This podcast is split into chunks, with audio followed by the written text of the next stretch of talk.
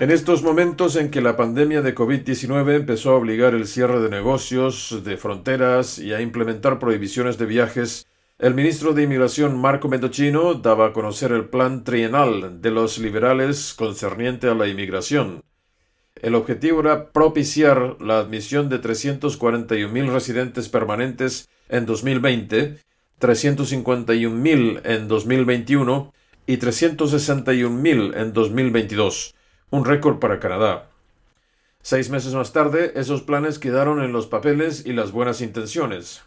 Hoy, un informe del Banco Real del Canadá afirma que la disminución de la inmigración a Canadá, debido a la pandemia de COVID-19, amenaza con descarrilar una importante fuente de crecimiento económico y de la fuerza de trabajo.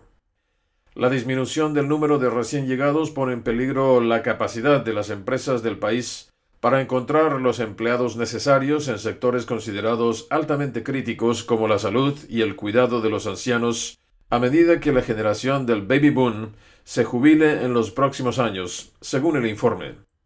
Los canadienses mayores representan ahora el segmento de más rápido crecimiento de la población y para 2035 uno de cada cuatro canadienses tendrá más de 65 años. La capacidad de Canadá para atraer a inmigrantes con un trabajo significativo mientras la economía lucha por recuperarse de la pandemia puede ser difícil. Una encuesta de Estadísticas Canadá indica que los inmigrantes recientes tenían más probabilidades que los nacidos en Canadá de perder sus puestos de trabajo en marzo y abril, principalmente debido a su menor tiempo en el empleo y su excesiva representación en los puestos de trabajo de menor remuneración. El informe del Royal Bank Canada hace hincapié en la responsabilidad que le compete al gobierno federal para encontrar nuevas formas de atraer más inmigrantes a Canadá.